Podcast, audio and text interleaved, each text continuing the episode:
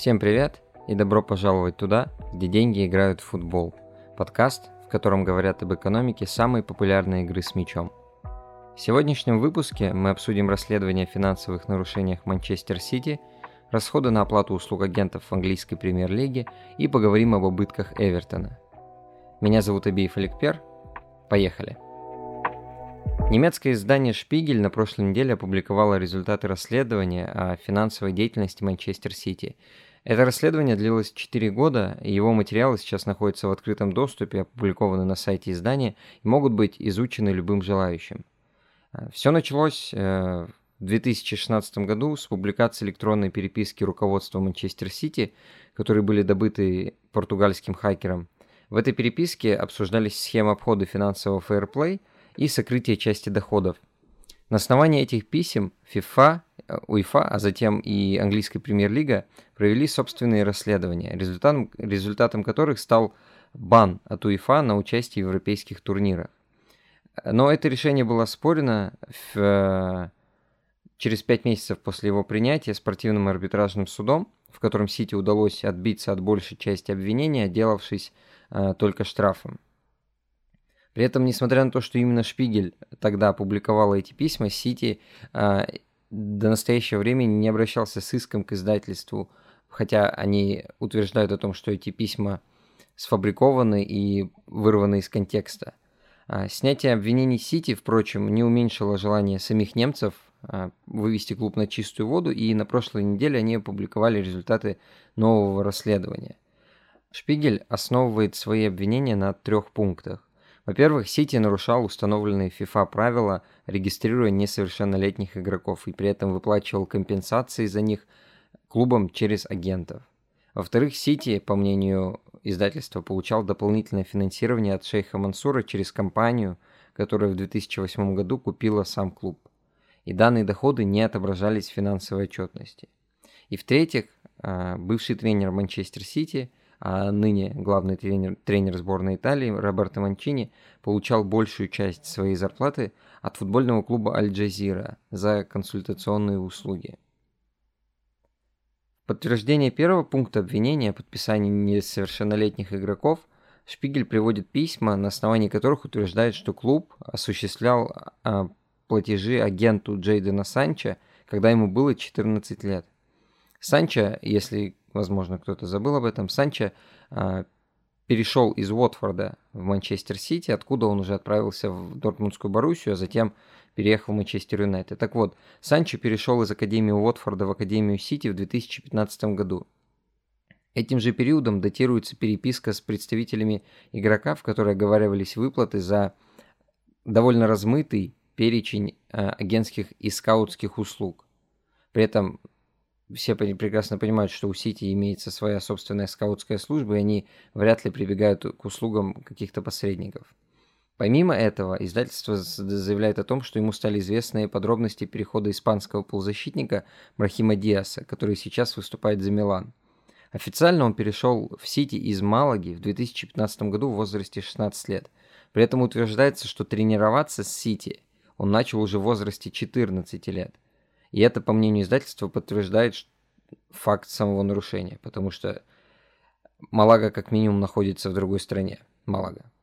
К тому же утверждается, что Сити выплатил э, клубу 300 тысяч фунтов компенсации через агента Диаса Пере Гвардиолы.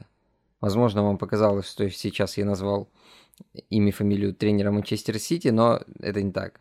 Пере Гвардиола – это брат Пепа Гвардиолы, который является футбольным агентом, представляет интересы нескольких игроков и в том числе э, главного тренера Манчестер Сити.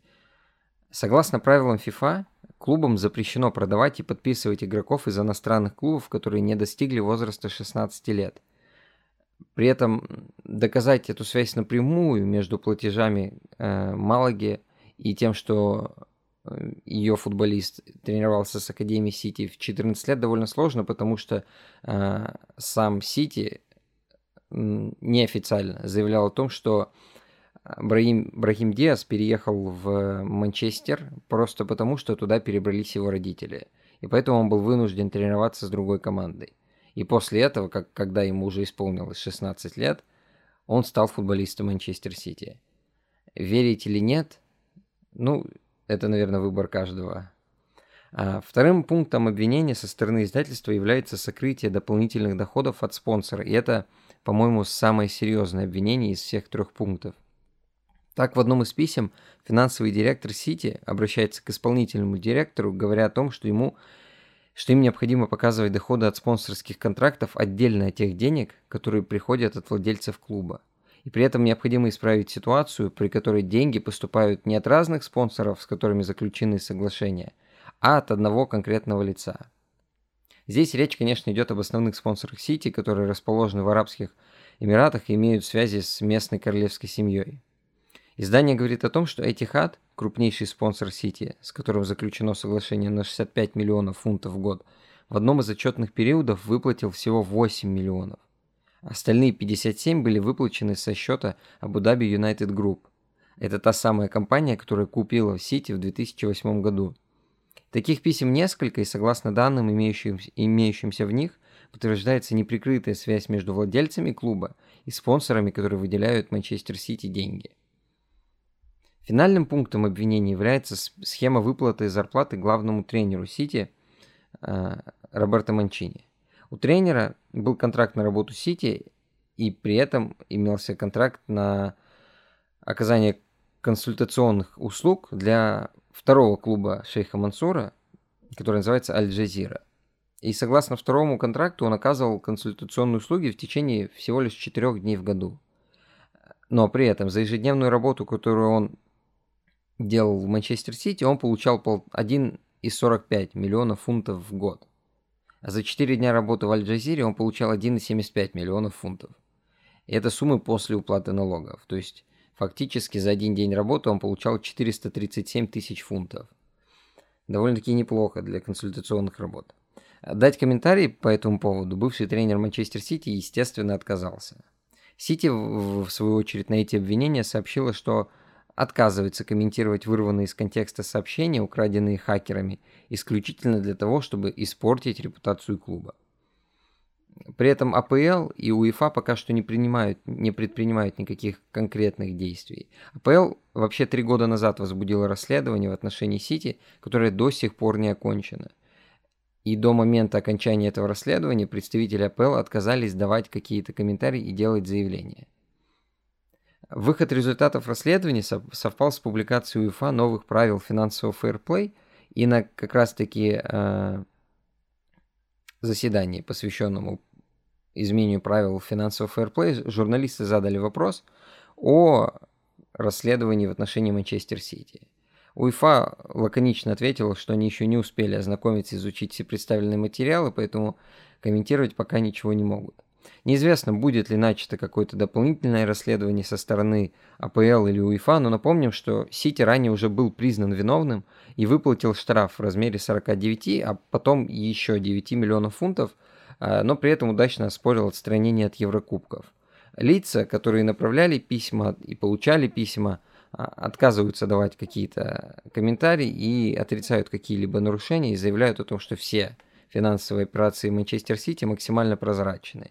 Сам шейх Мансур э, во время одного из судебных заседаний по предыдущим нарушениям э, заявлял о том, что он никак не связан э, со спонсорскими контрактами Манчестер Сити и не имеет к ним никакого отношения. Плюс на руку Сити играют, играет время. С момента нарушений прошло уже около 7 лет. Письма датируются 2015-2016 годом. 2016 годом. И сколько лет потребуется на новое официальное расследование, если оно произойдет, пока что никто не знает.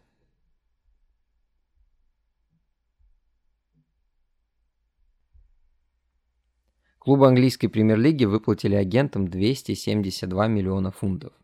Английская футбольная ассоциация опубликовала отчет о расходах клубов на агентов за период с лета 2021 по январь 2022 года – по сравнению с предыдущим годом цифры практически не изменились. Рост составил всего 400 тысяч фунтов. Лидером по расходам на агентов стал Манчестер Сити, который выплатил 35 миллионов фунтов. Наверное, довольно смешно, что Манчестер Сити становится таким частым э, гостем таким обсуждаемым гостем в нашем подкасте, потому что из трех выпусков он был в каждом из них. А здесь он даже в двух новостях. А, при этом, насколько вы помните, у Сити в прошлом сезоне, прошлым летом и этой зимой в целом не было крупных покупок, только 100 миллионный грилиш. Однако за этот же период времени Сити успел совершить 64 сделки, в которых участвовали агенты. Это продление контрактов с игроками команды основной, так как Академии, это продажа игроков и отправка их в аренду. На втором месте также клуб из Манчестера. Манчестер Юнайтед потратил на агентов 29 миллионов фунтов. При этом, в отличие от Сити, он заключил несколько крупных сделок. Подписали Варана, Санчо и, конечно, Криштиану Роналду. На третьем месте по тратам находится Челси, э, который благодаря приобретению Лукаку потратил на агентов около 18 20, около 20 миллионов фунтов. На четвертом месте находится Ливерпуль и замыкает пятерку Арсенал. При этом Арсенал потратил на приобретение игроков больше, чем любой другой клуб АПЛ. Но заплатил агентам почти в два раза меньше, чем Манчестер Сити или Манчестер Юнайтед. Это показывает нам, что не обязательно большое количество приобретений означает большое количество агентских выплат. Скорее всего, речь идет о процентном соглашении, которое оговаривается непосредственно между сторонами, получаемым агентом от каждой конкретной сделки. В любом случае, такие расходы, которые даже не привязаны к объему сделок, совершаемым клубом на рынке, Э, доказывают нам необходимость более жесткой регламентации их деятельности, потому что, конечно, очень многие фанаты, да и в целом индустрии, в индустрии футбола считают, что агенты это зло футбола, но не стоит забывать о том, что агенты все-таки представляют интересы игроков. Да, они зарабатывают на этом очень хорошие деньги, но если агентов не будет, скорее всего, клубы не откажут себе в удовольствии по злоупотреблять правами футболистов предложить им меньше, чем предлагают на рынке, потому что, скорее всего, информацию о зарплатных соотношениях как раз-таки уточняет агент, потому что он понимает, обычно у агентов не один игрок, и они понимают, как строится рынок зарплат. А помимо этого, именно агент э, ведет э, юридическую сторону сделки со стороны игрока – а для этого игроку придется либо делать это самостоятельно, либо привлекать каких-то третьих лиц, которые опять же потребуют большую плату. А, наверное, агенты это необходимое зло, но тот факт, что их деятельность не регулируется настолько жестко, наверное, как бы этого хотелось, вызывает, вызывает вопросы как к FIFA, так и к отдельным лигам. Эвертон третий сезон подряд терпит убытки в размере более 100 миллионов фунтов. Клуб на прошлой неделе отчитался о финансовых показателях, представив э, свою финансовую отчетность в открытом доступе. Согласно ей, э, убытки клуба в сезоне 2021 составили 121 миллионов фунтов стерлингов. При этом за последние три года клуб потерял 372 миллиона фунтов. Правила финансового регулирования в английской премьер-лиге позволяют клубам терять не более 105 миллионов фунтов за трехлетний период. Но, учитывая, что сезон 2021 и 19-20 были довольно сильно задеты э, коронавирусными ограничениями, клуб э, сообщил о том, что его убытки из-за коронавируса составили 170 миллионов фунтов. При этом 103 миллиона фунтов за сезон 2021.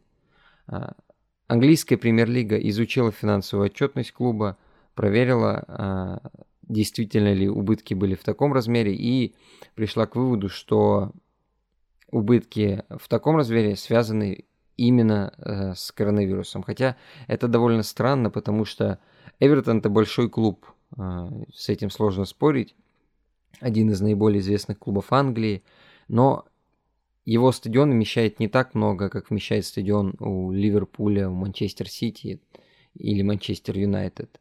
А клуб не борется за большие трофеи, не находится в верхней половине строчки, верхних, на верхних строчках турнирной таблицы, соответственно, генерирует меньше доходов. А, и при этом Шеффилд Юнайтед, который, да, вылетел в прошлом сезоне, но выступал в английской премьер-лиге. Его потери составили всего 25, 26 миллионов фунтов. Эвертон больше, чем э, Шеффилд Юнайтед. С этим сложно спорить. Но тяжело представить, по какой причине их убытки стали практически в 5 раз больше, чем у Шеффилд Юнайтед. Хотя основной потерей э, в период пандемии был запрет на посещение зрителями матчей. Вряд ли доходы от матч-дэй приносят клубу 100 миллионов фунтов, потому что такую сумму зарабатывает Манчестер Юнайтед, а он является лидером а, по данной статье доходов среди всех клубов английской премьер-лиги. Но английская, английская премьер-лига проверила данные, представленные Эвертоном, и убедилась в их достоверности. Поэтому бюджетных или трансферных ограничений на клуб наложено не будет, несмотря на нарушение им финансового правил финансового регулирования. Э, при этом сам клуб считает, что его финансы находятся в довольно хорошем положении, если не, не учитывать такие огромные убытки, потому что а, они показали рекордную выручку в размере 193 миллиона фунтов. А, и, естественно, они имеют постоянную поддержку миллиардера а, Фархада Машери, который является собственником клуба, и который в сезоне 2021 влил посредством приобретения акций клуба дополнительные 100 миллионов фунтов. А в остальном, в остальном цифры выглядят довольно мрачно, потому что в сезоне 18-19 клуб потерял 111 миллионов, в следующем 140 и в сезоне 19-20 142 миллиона фунтов. Поступления от матчдея составили всего 200 тысяч фунтов, но здесь удивляться опять же не приходится, потому что все игры проводились без зрителей. Помимо этого, клуб, а, несмотря на колоссальные убытки, а, планирует строительство стадиона, а, переезжать со, своего текущего стадиона. И, собственно, в 2021 году выделил, деньги на осуществление проектных работ. Само строительство должно начаться уже в сезоне в этом году, но, скорее всего, будет перенесено на следующий сезон. При этом утверждается, что у главного тренера Фрэнка Лэмпорда будут деньги на то, чтобы осуществить покупки в трансферное окно, несмотря на то, что при Рафаэле Бенитесе клуб потратил 67 миллионов фунтов на трансферы Алана, Декуре и Бена Готфри. Плюс подписал э, Хамиса, которому выплачивали 200 тысяч фунтов стерлингов в неделю. Это одна из э, наиболее высоких зарплат в английской премьер-лиге. После чего отправили его в катарский клуб. А, при этом в январе Эвертон компенсировал часть убытков, а, продав Лукаса Дини в Астон за 25 миллионов фунтов стерлинга, стерлингов. Это был третий выпуск подкаста, в котором деньги играют в футбол.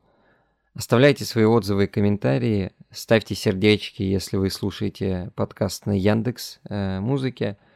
А, ставьте звездочки, если вы слушаете подкаст на Apple подкастах. Оставляйте отзывы, потому что это помогает продвигаться подкасту. А в ближайшем будущем хотелось бы пригласить специалистов из индустрии обсудить э, футбольную экономику. И для этого как раз помогли бы ваши отзывы и сердечки. Всем большое спасибо. Пока.